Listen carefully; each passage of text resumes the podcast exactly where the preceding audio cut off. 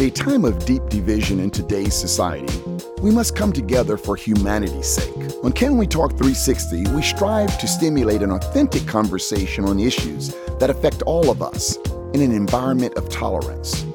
I am Eugene Pettis, attorney and community servant. Let's discover how there is strength in our differences and an abundance of possibilities when we stand together as one humanity. There's probably no greater issue that divides us than who has the right to vote. Since our general election a couple of months ago, that debate has grown toxic and more divisive. The timing is perfect to hear from our guests who will help shape the path forward to protect our right to vote in Broward County and across the state of Florida. Meet Jervon Scott, the newly elected Broward County Supervisor of Elections. Welcome, Joe. Thanks for having me, Gene. So many people have asked, who is this guy who came onto the scene and garnered nearly 65% of the vote from our Broward County residents, amassing nearly 600,000 residents who've invested their faith in you. So let's start with answering that question, who you are and how did you arrive at this pivotal point?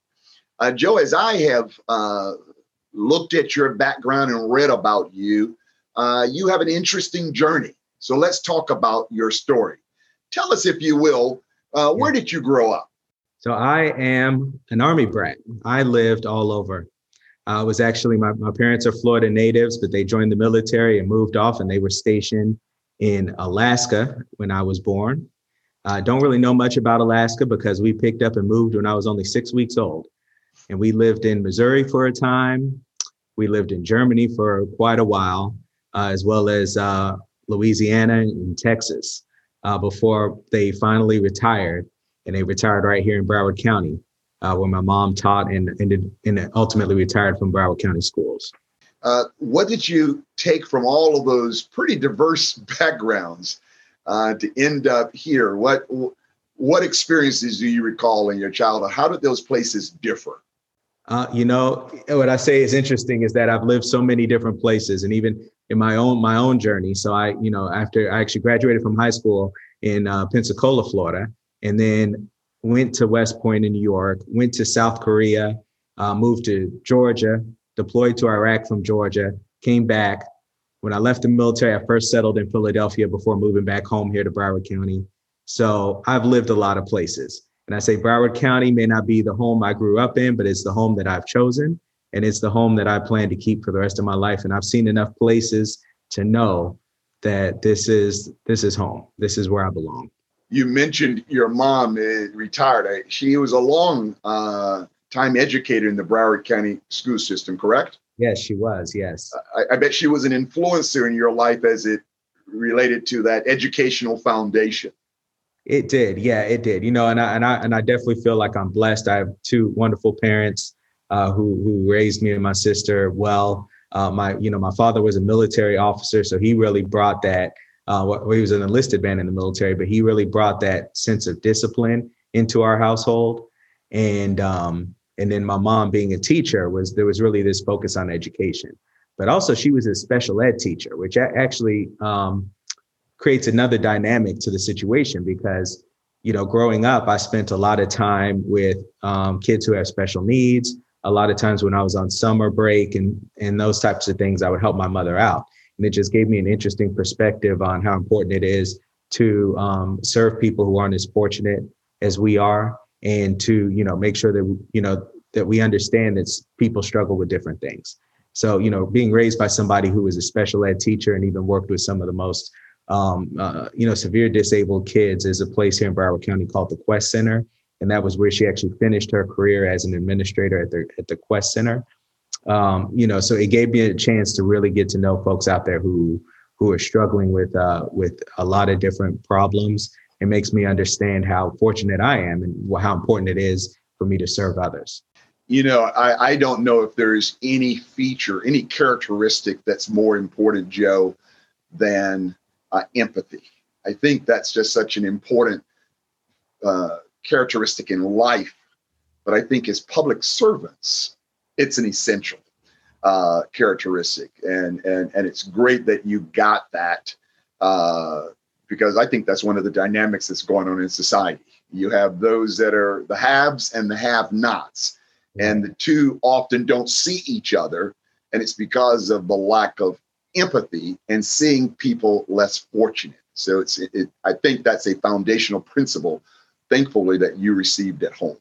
Absolutely. And it's something that I bring with me to my current role. It's just keeping in mind that we're here to serve everybody who is an eligible voter. And we have a number of folks in our community, a pretty large number of folks in our community here in Broward County that are living with disabilities, who are still eligible voters. They live with disabilities every day. And we have to do extra to make sure that we're catering to those folks and make sure that they have the same rights that everybody else has. You mentioned West Point. Tell us about that experience. You obviously did well in high school to get the opportunity to go to West Point. How was that? Yeah, and I'll tell you, just sort of, it's almost, a big part of getting, of graduating from West Point is the fact that you go through that process to get in there in the first place. It's not like any normal college application process. It actually starts when you're in 11th grade. You know, it's not just academic. They're looking for somebody who has already shown leadership, who's already taken on leadership challenges as a high school student. They're looking for people that are physically fit and healthy, as well as very smart. And then you have to go through that whole process of proving that you are all of these things. And then you actually have to get a member of Congress to nominate you for a position at the academy. So it was a very long process that I went through that started in spring of my junior year of high school, and it finished up in February of my senior year. So it was almost a year-long process to actually get everything done that you have to get done just to get into West Point. So it is it's a 47-month experience. It starts about a month after you graduate from high school. You go off and you start at West Point, and you start off as with really no privileges whatsoever. So when you get to West Point, you have to walk like you're marching. You have to greet all the upperclassmen. You have to sit a certain way, eat a certain way. You're limited on how many times you can chew before you swallow. There are just a lot of things that we do at West Point to sort of break people out of their, civilian mentality and teach them discipline and teach them how to be a disciplined and successful military officer. That sounds a little different than my freshman year at the University of Florida. It seemed a little more structured. Yeah. but again, that is the United States Military Academy, and discipline is a part of the success that I think people are going to appreciate as we go through your life story. Is there any particular focus, that you get a major? Do you have a major upon graduation as we do in typical college education? So it is a little bit different at West Point. They do have majors, but one difference about West Point is that it was founded to be an engineering school, and it has continued to be an engineering school. I believe there's always talk about potentially changing it and adding that liberal arts education, strengthening that a little bit, and actually awarding a Bachelor of Arts. But at the time frame when I went through, your only option was to have a Bachelor of Science degree. So you did have to take what was called an engineering track to actually graduate with that Bachelor of Science degree. And the engineering track that I decided to go on was the computer science program. So that's what I ended up doing. All cadets at West Point learn about the military and have a certain curriculum that is set to prepare you to be a military officer. So we all do that. But then there was also this other element where you learn engineering discipline as well. And for me, that discipline was computer science. Joe, you went on and you served in the U.S. Army, achieving the status of captain. Am I correct? Yes, sir. And what an honor. I mean, that's a pretty impressive accomplishment. You were a captain of combat leaders. I mean, tell me what that means in layman's terms. Sure, absolutely. So, I was a military officer for 5 years. The first part of that is when you first graduate from West Point, you go off and you get trained. What was really interesting about my experience was that I was trained to be a tank platoon leader. And then I went to Korea and I arrived at a cavalry unit just as they were turning in their tanks, as they were restructuring to become a lighter style of cavalry unit.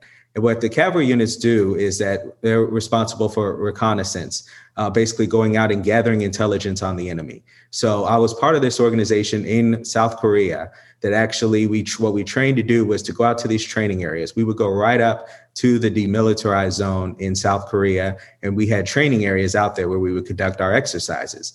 It was an amazing place to be because as opposed to anywhere else in the military where you train, in South Korea, you can actually go up and look and see across and see the potential enemy that you may face on the battlefield one day.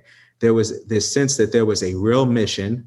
It was very real world for us. And the time I was there was incredibly interesting as well, because there was this testing of the nuclear weapons, which one thing a lot of us know about North Korea is that they're probably the nuclear power in the world that we're most concerned about. So they achieved that status of becoming a nuclear power during the time that I was there.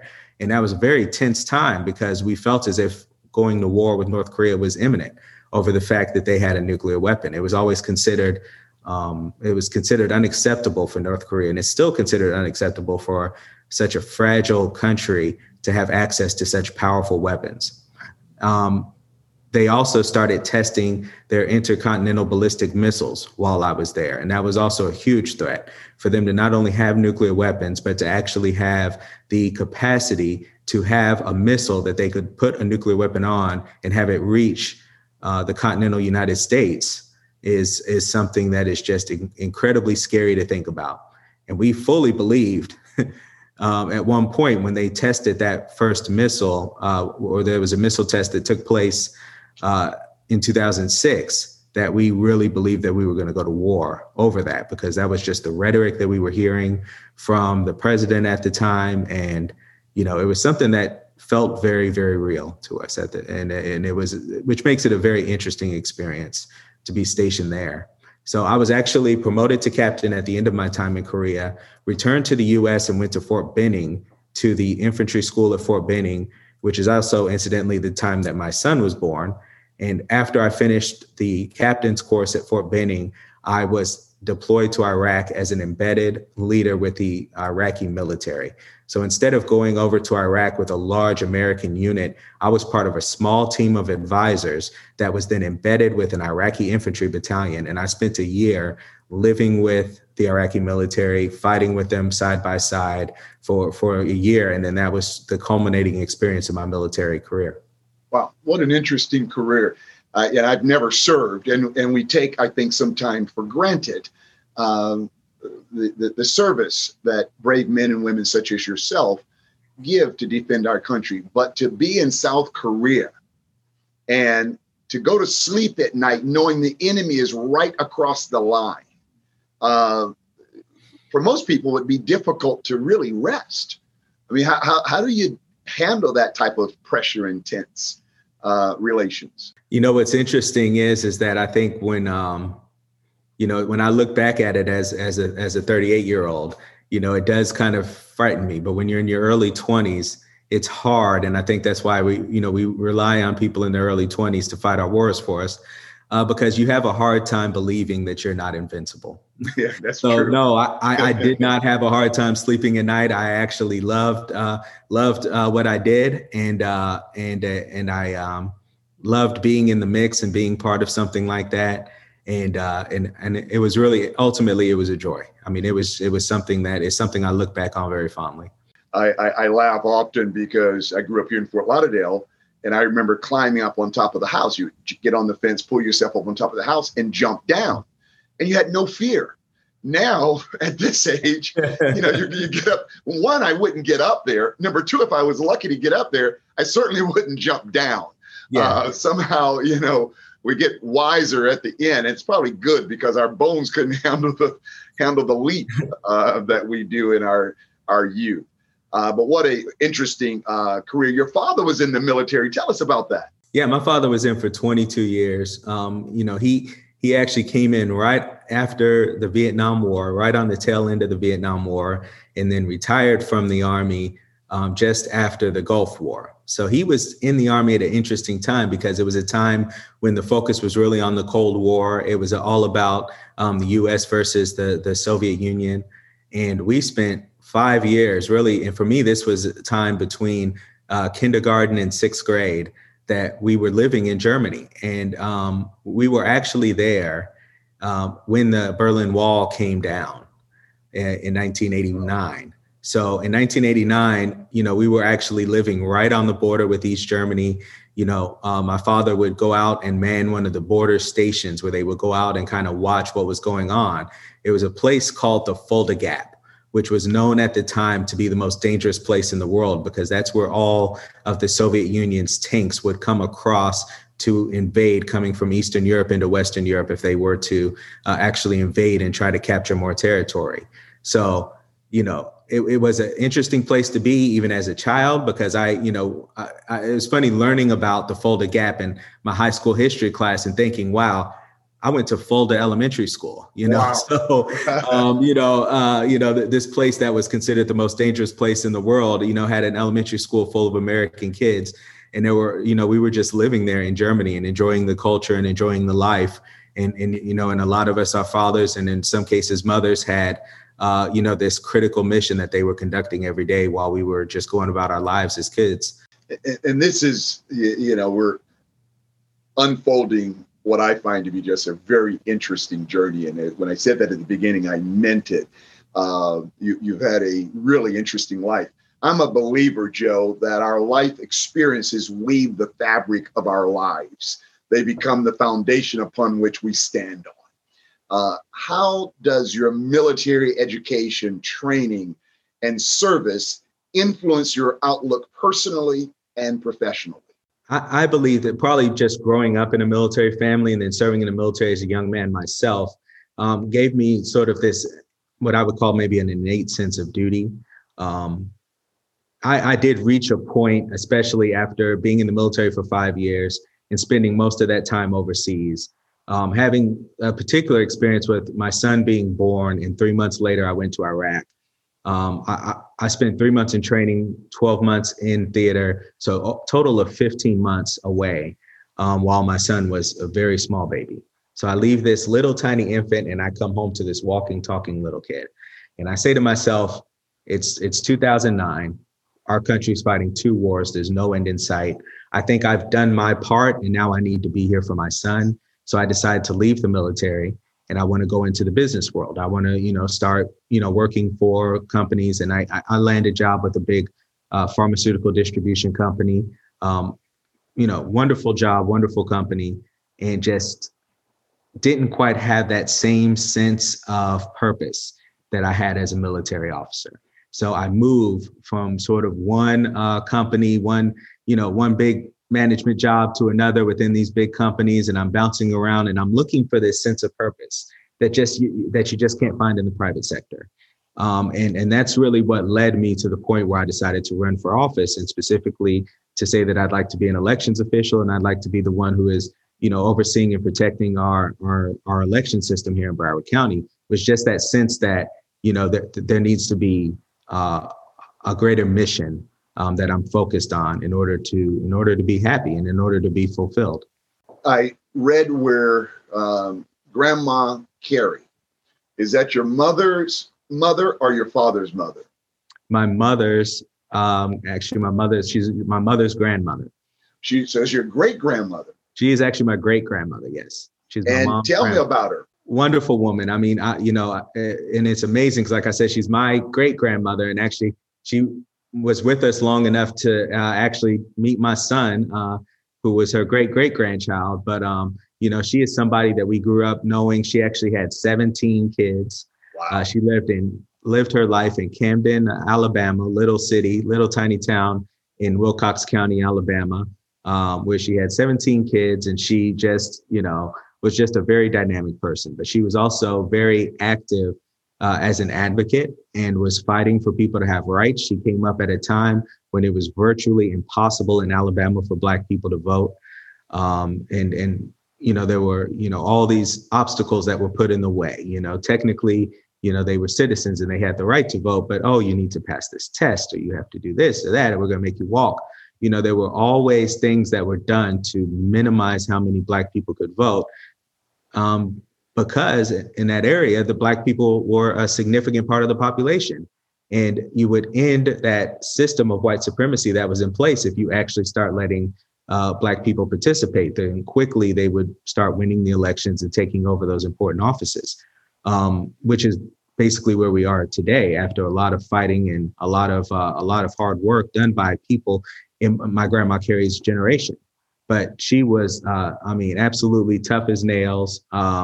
Grew up in the country, raised 17 kids. So you can imagine the type of woman that she was, just the type of person who really didn't take anything from anybody, and was always ready to fight and defend her rights any way that she could. That's incredible. 17 kids. The families were bigger in those days. I'm from a family of 7, but 17 is on a whole nother scale. I mean, that's a small little army. On our own. With your great grandmother, I understand that she was one of the first Black women to vote in Wilcox County, Alabama. Is that correct? Yes. So when the Voting Rights Act passed, in the first election that came up right after the Voting Rights Act, she was up and she was the first one in line. There was one polling station there in Camden, Alabama, for Black people to go to and vote, and she made sure that she was. I think she was actually the second person in line. There was a man in front of her, so she was the first woman to vote there that day. Did she pass on to you? I mean, you obviously have elected to serve our county and state in the electoral process as supervisor. Did you pick up any of that story that she shared with you, the importance of the vote? How did she deliver that to you? And what have you done with that as it relates to your son? You know, what's interesting about it growing up is that we all learn about, or at least for my generation, we learned about these things, you know, in school and what was going on as young kids. So by the time, you know, I was old enough to really start asking questions, I was aware of the fact. But I think sometimes when you hear about these things in history class, you think it's ancient history and you think it's something that happened so long ago that you couldn't possibly sit down and talk to somebody who actually participated in it. And then when I discovered that was the case, and that, my grandma Carrie was, part of this fight, that she actually participated in it. And, to me, it was, I just found it fascinating, just to hear living history still with us and still able to talk to us. And I was actually hoping that my son would be old enough to hear directly from her, the story, about those days. But she actually passed on when he was only a year old. So he didn't get a chance to hear it, but he definitely knows the story now and has seen some of the pictures and the things that we have, in our family scrapbooks here. That's awesome. It's been asked, does the person find the moment, or does the moment find the person? What is your take on that? Wow, that's a good question. For me, getting involved in politics, there was a moment that we all experienced in 2016 that everybody reacted to in a different way. And for me, although I was still working in corporate America, I was just until right after the primary election this year. I felt like I absolutely had to get more involved in my community. I had to do more. I felt like our country was in a crisis. And I couldn't sit on the sidelines anymore. So I did get involved. I first got involved through an organization called the New Leaders Council that a friend introduced me to. So I did that in 2017. And that was what really started helping me start to build a network of activists and people that were active in the community here in Broward County. And then, like most people here in Broward County, I watched what was going on with our elections office in 2018. And once Dr. Snipes decided that she was retiring, I sincerely felt that there was a need to have somebody with a technology background come in.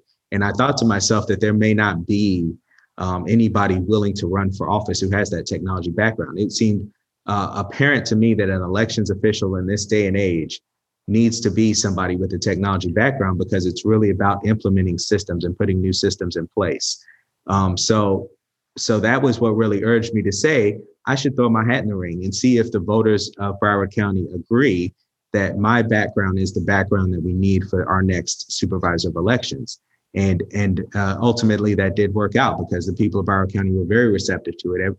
People I talked, people I met, I couldn't get to everybody. It's a big county, but all the people that I did get to, all the people I did talk to were immediately on board and did a lot and did everything they could to help me win this election. That's a success to have such a result in your first go at public elected service. We must take a brief break to hear from our sponsor at this point in time. The law firm of Halitzer, Pettis & Schwamm is a proud sponsor of the Can We Talk 360 podcast. Our firm handles medical malpractice, wrongful death, catastrophic personal injury litigation, and workers' compensation matters.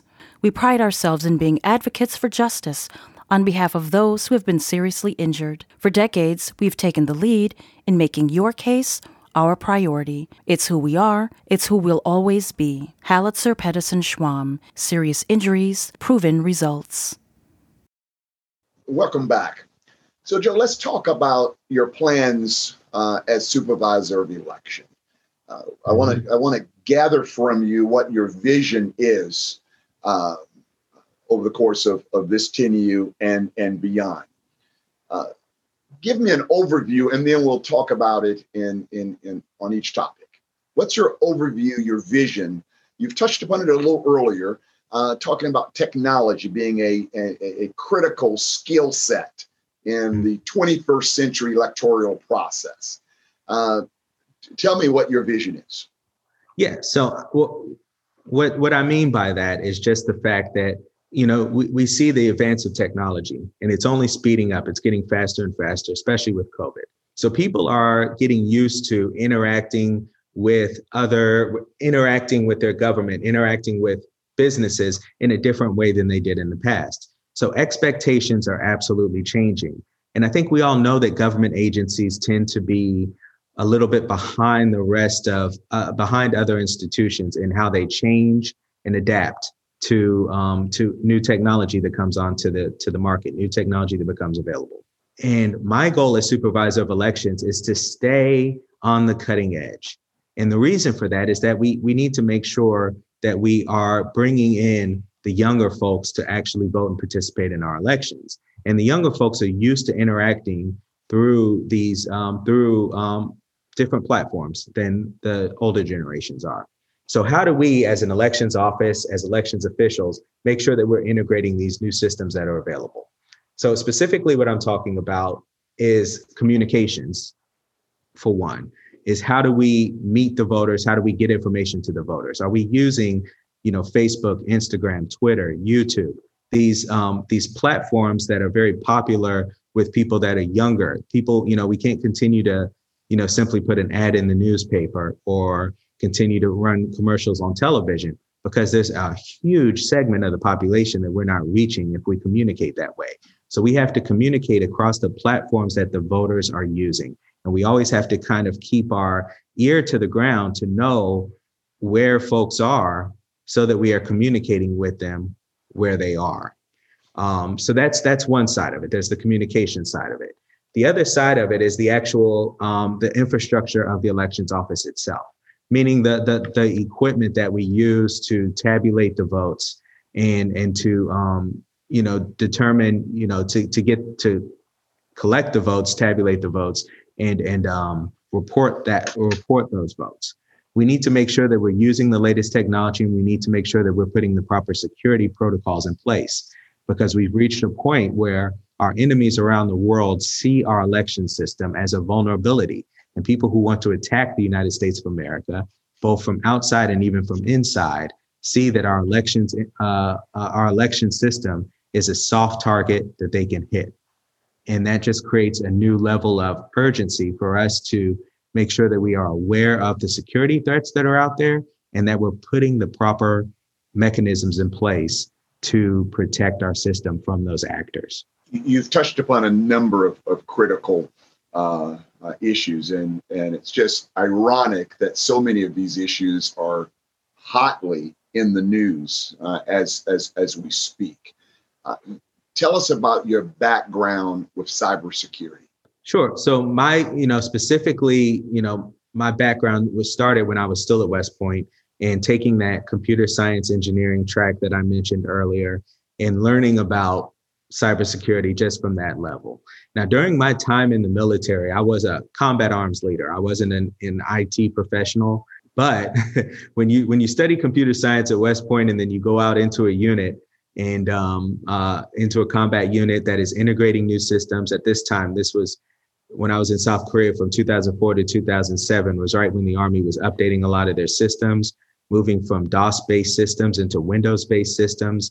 You've got a lieutenant that studied computer science at West Point. That guy immediately gets picked to take on the charge and lead those efforts of transforming your units,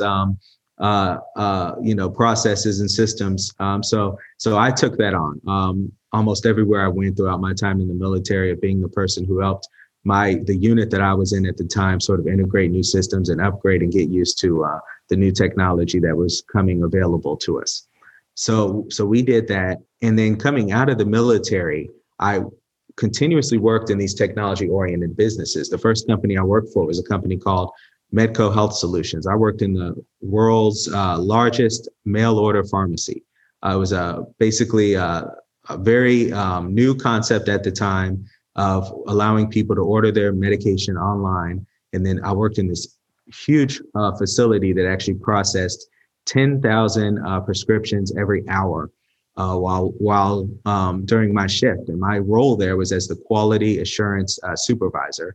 And what that meant was that I was responsible for identifying problems if a problem came up anywhere in the process and tracking that down, determining the root cause, and then applying a fix to make sure that problem didn't happen again.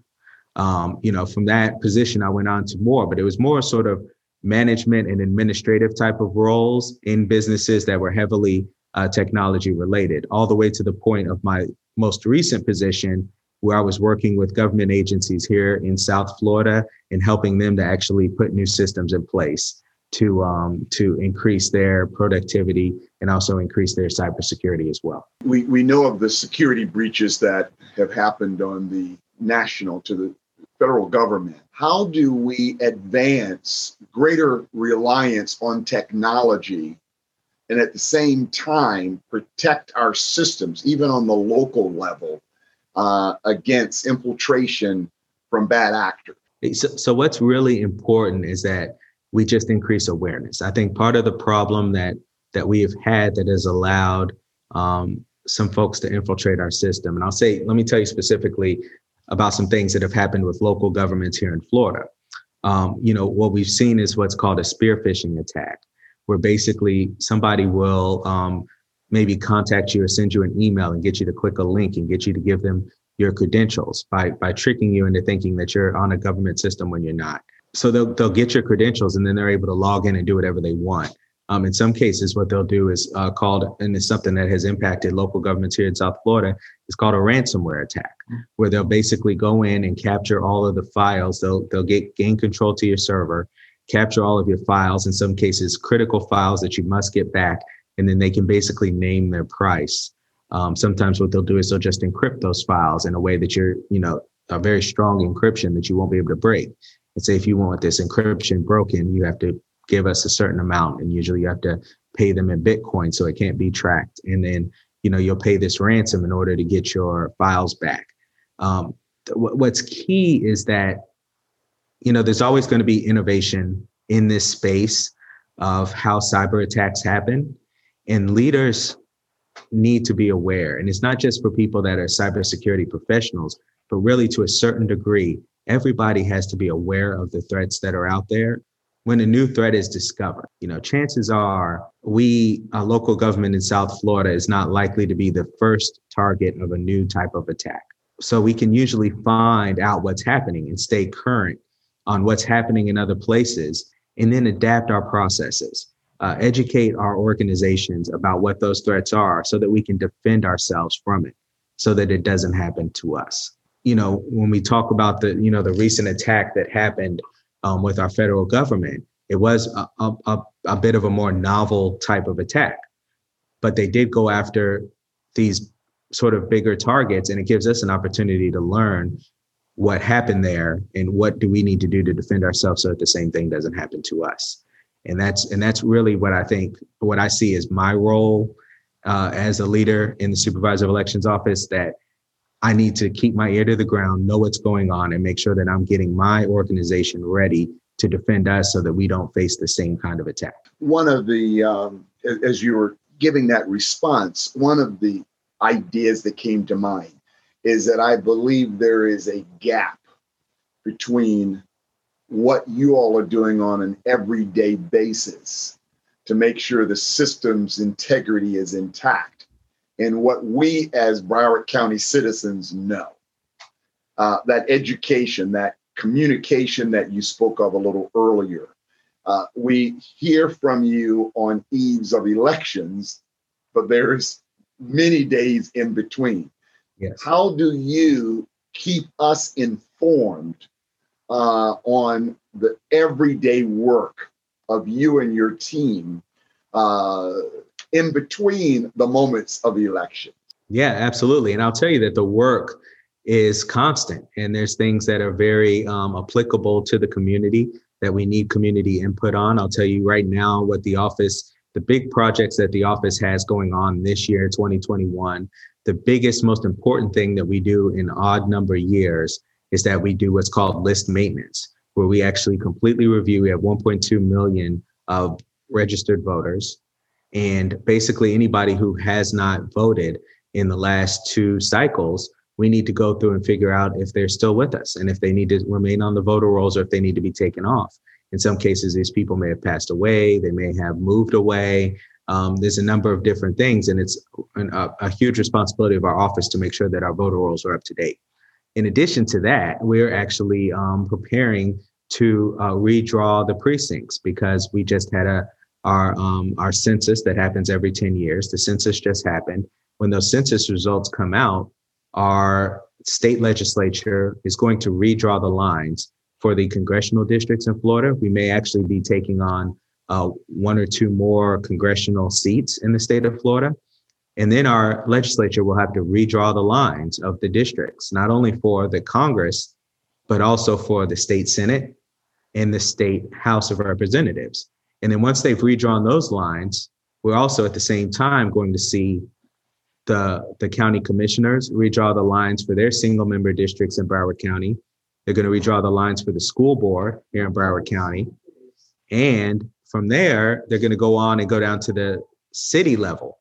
And the cities, in some cases, cities have single member districts, and they're going to redraw their lines as well. As your elections office, we take all of these new districts that have been created by these different entities, and we lay them all on top of a map. And then we have to create precincts for people to vote in that make sense for those communities based on what districts they belong to at the city level, the county level, the state level, and the federal level. So this is a huge project that's happening. In addition to the normal odd year list maintenance, we have this once in a 10-year project that we have to relook our precincts and reset those precincts here in Broward County. And then on top of that, we have sort of, I would say, a once in a generation activity that's happening in that we're building a new facility that our elections operation is going to move into in 2022. And where's that facility going to be? So that facility will be located just south of Commercial Boulevard and just west of I-95 in Fort Lauderdale.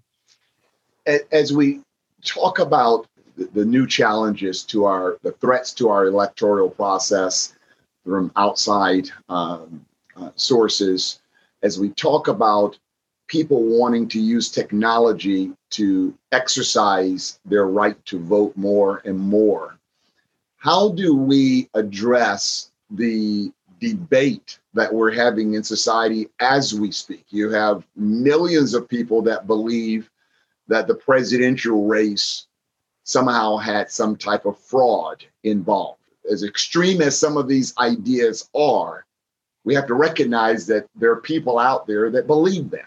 Yeah, absolutely. How do you, as an election supervisor, deal with those issues moving forward with technology that will likely bring more people into the process, but at the same time, maintaining the trust and integrity of the process so that our democracy will not be disrupted.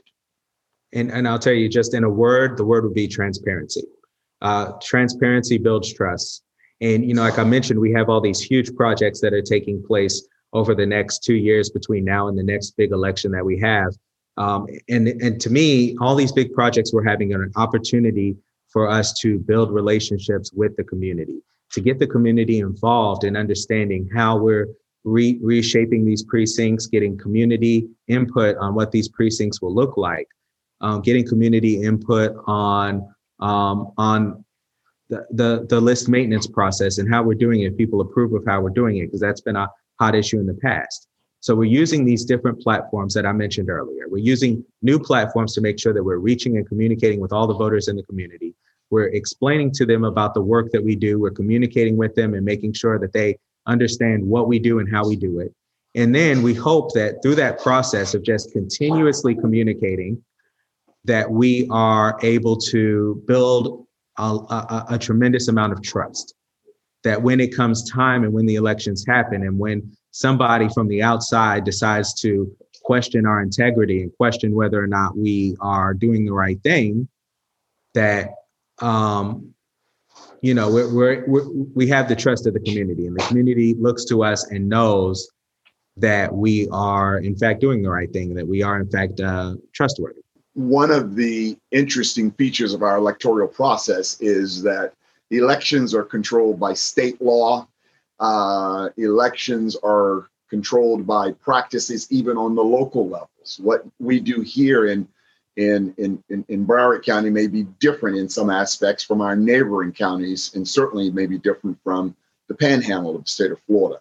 The list maintenance process that you've mentioned a couple of times, we've heard around the country where that process has been more toward purging in a voter suppression mode versus purging the list to take off those that have passed away, those that are moved, those that are no longer interested in participating in the process. How do we deal with that dichotomy? Real instances where politics has led people to use the list maintenance process to lessen the votes for their opposing party. And when people see that, they lose faith in that particular needed exercise of maintenance. How are you going to deal with that? And I just think it's important that the community knows where you are coming from and knows what's in your heart, and that's where, that's why it's so important that I think this position be an elected position where you answer to the people that are, the people that you serve, the actual registered voters in this community. That's who I answer to. So to make sure that they understand what process I'm going through and that they agree with the way that we're approaching this, because you're absolutely right. There is a way to be very heavy-handed with the list maintenance process and remove a lot more people than you should be removing. And then there's a way to approach the problem with nuance and to actually make sure that you're actually only removing the people that you know for sure need to be removed. What some people fear, and depending on, sort of what jurisdiction you're in, you have a greater fear of this, is that somebody's going to come along and nitpick. So somebody's going to come along when it's time for an election and they're going to find one or two people out of 1.2 million people who passed away 6 months ago, or 8 months ago. And how come you didn't catch this? How come this person wasn't taken off of the rolls? Believe it or not, families do not call the elections office when their loved ones pass away. So we don't always know, but that becomes a very hot issue. There's just a segment of our society that is so keen on finding something wrong with the voter rolls and saying, we're going to find that. Oh, look at this. We found a person who passed away. So we got you. We proved it that there's dead people on the voter rolls.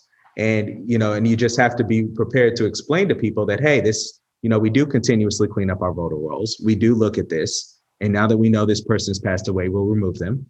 But you got to understand it. When you have 1.2 million voters, you know, you may not know immediately that somebody passed away and be able to remove them right away. So it's really, so to me, it's about communication and transparency, making sure people understand what our processes are and how we do it. And if you have that transparency and if you're communicating with people, I believe that what happens is you build that trust. And then people, even if they hear something or somebody wants to, you know, say something negative about you, they'll discount that because they trust you and they know that you're doing the right thing. And you mentioned an example of what we've heard so much in the recent month is a gotcha type thing where somebody has found one or two people, 5 or 6 or 100, whatever the number may be, mm-hmm. That should not have voted or some impropriety about the voting, but that doesn't create the entire election to be fraudulent. And as we know, is that it has to be a fraud that would change the outcome of the election. If you lost by 10,000 votes, 100 people doing something inappropriate didn't change the outcome. Absolutely. We don't want that 100. And, you know, we're going to work hard to eliminate that 100. But just because you have 100 doesn't mean that the person that lost by 1,000, 10,000, 100,000 votes somehow get a do-over. It's still a loss. Yes. And we're hearing that dislogic, if you will, more and more, given what's going on the national debate. Absolutely. Yeah. So that is so important. And I think what's important for people to understand is that the systems have only gotten better with time. So when we look at, you know, for whatever you can pick out problems that you find in our system, what people really need to understand is it's better than it ever was before.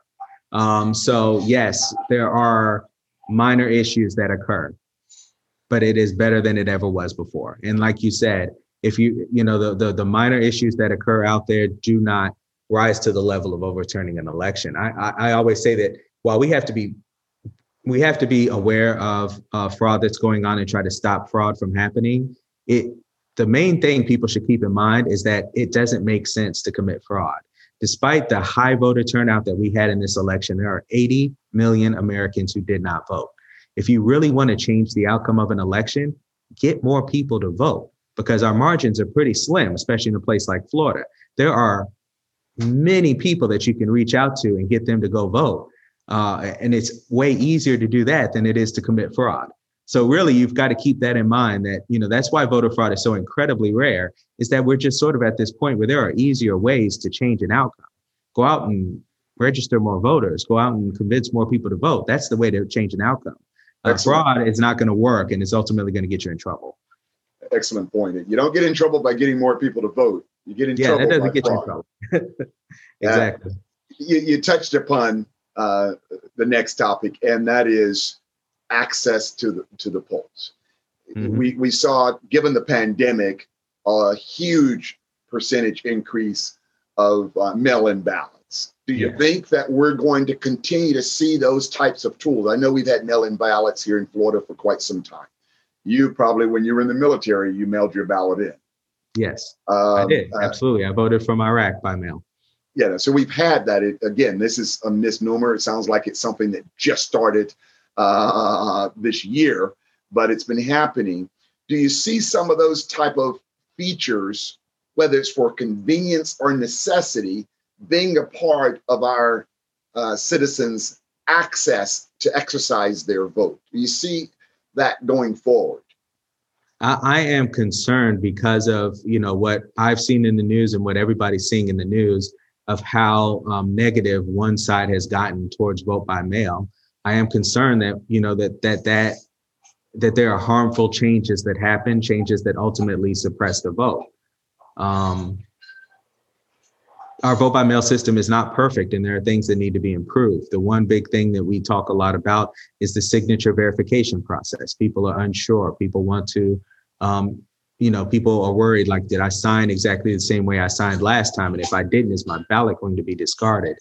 And it's an important issue. It's important that people keep their signatures up to date on file. And it is probably important that we continue to innovate and find better ways to make sure that we're protecting the integrity of vote by mail. because vote by mail is important and people like it, people want it. And it is probably the best way for us to get the best outcome from our democracy.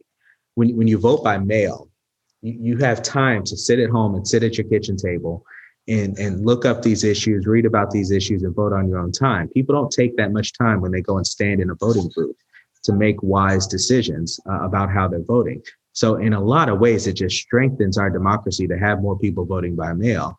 And the charge for people like me as an elections official is to find ways to make the process more secure and just to continuously improve. Like I said earlier, it's better than it ever was before, but that doesn't mean that we stop working towards finding ways that we can improve the system, make it better, and make sure that we know that every vote is being cast by an eligible registered voter. It seems, Joe, that the guiding question that we must answer is, are we true to the meaning of our constitutional right for each citizen to have the right to vote? Or are we more interested in winning? And I think it just comes to that. I mean, when you see the political differences, whether it's political parties or politician versus politician, if people really want people to participate, some of them are fearful that if too many people participate, I may lose. So we start getting some pressure. You know, I remember in the state of Florida, where there was even tinkering going on with the early voting. And do we allow for voting on Sundays? Because some politicians were concerned with souls to the polls. And we know who comes to the election on soul to the polls. That's a heavily African-American, church-based campaign. So when they start eliminating that, that takes us away from the hallmark of access to the votes. So, you know, we have to have that conversation and we have to get comfortable, because you touched upon it a little earlier. If we want to effectuate a difference in our election turnouts, get more people into the process. Yes. Not suppress certain communities from the process. And that's a debate that was going on since great grandma Carrie's years. Yes. And it's still going on. It's still going on. Of people wanting to suppress votes.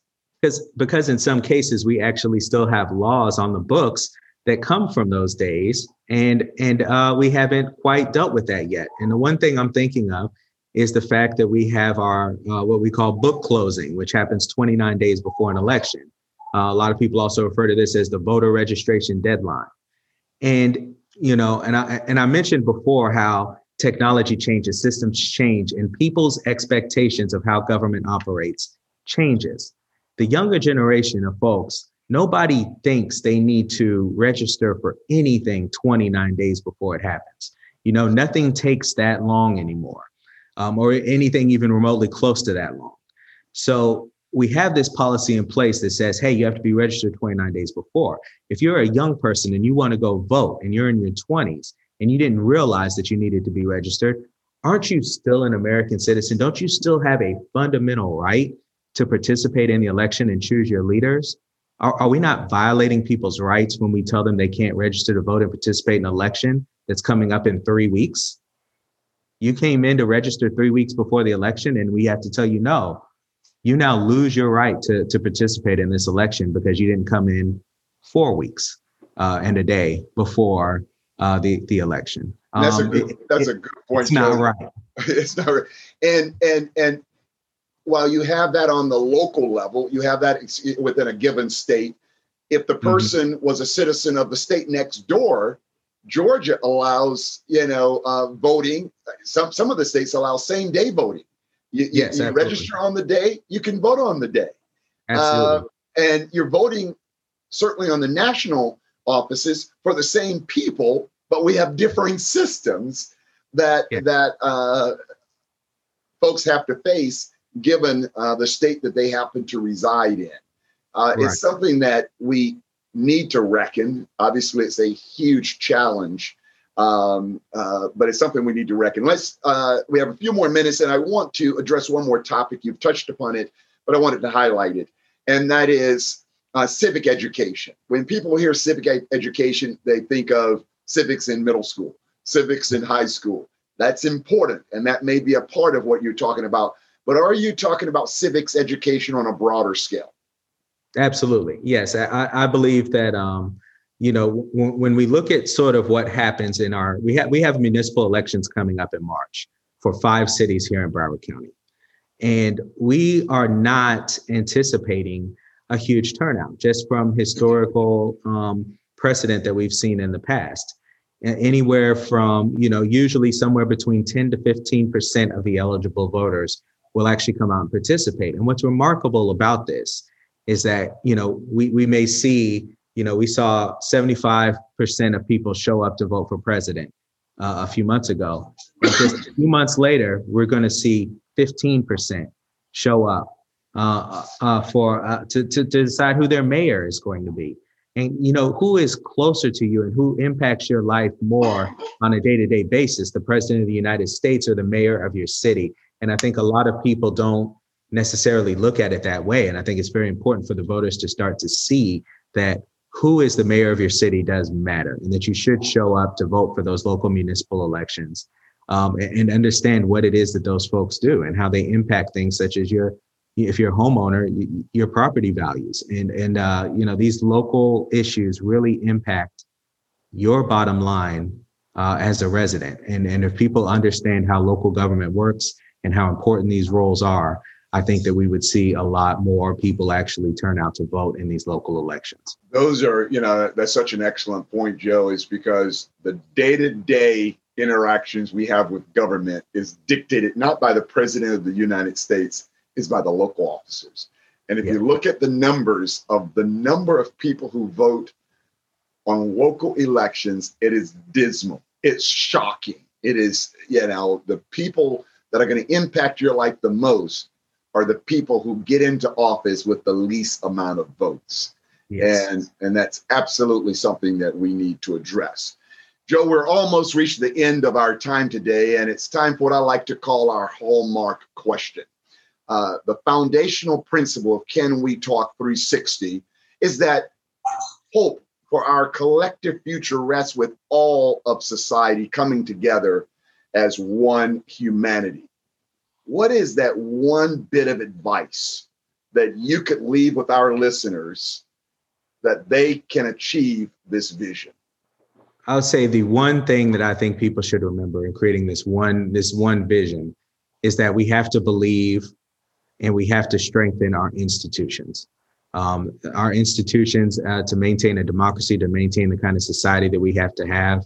We have to keep in mind that it's about keeping strong institutions in place and not allowing individual politicians to tear down those institutions and take away our trust from the people who are actually out of the limelight and doing the work day in and day out. We need to trust our institutions and work towards strengthening our democracy that way. Joe, I want to thank you for joining us and sharing your vision. I'm personally truly excited to observe your leadership on these 21st century voting issues. I think this interview shows us without a doubt that the moment found you.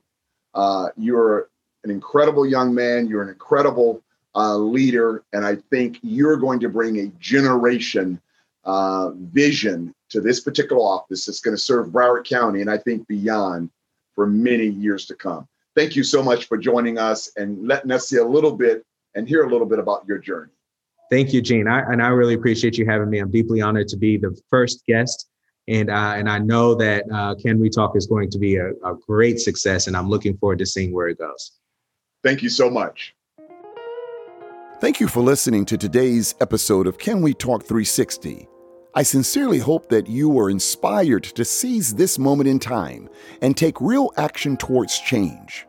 Remember, all change begins with a conversation. Be sure to tune in every month for more fascinating discussions and motivational food for the soul. Please share with your friends, family, and colleagues. Follow me on Facebook, Instagram, and YouTube at Can We Talk 360. and visit us on the web at www.canwetalk360.com.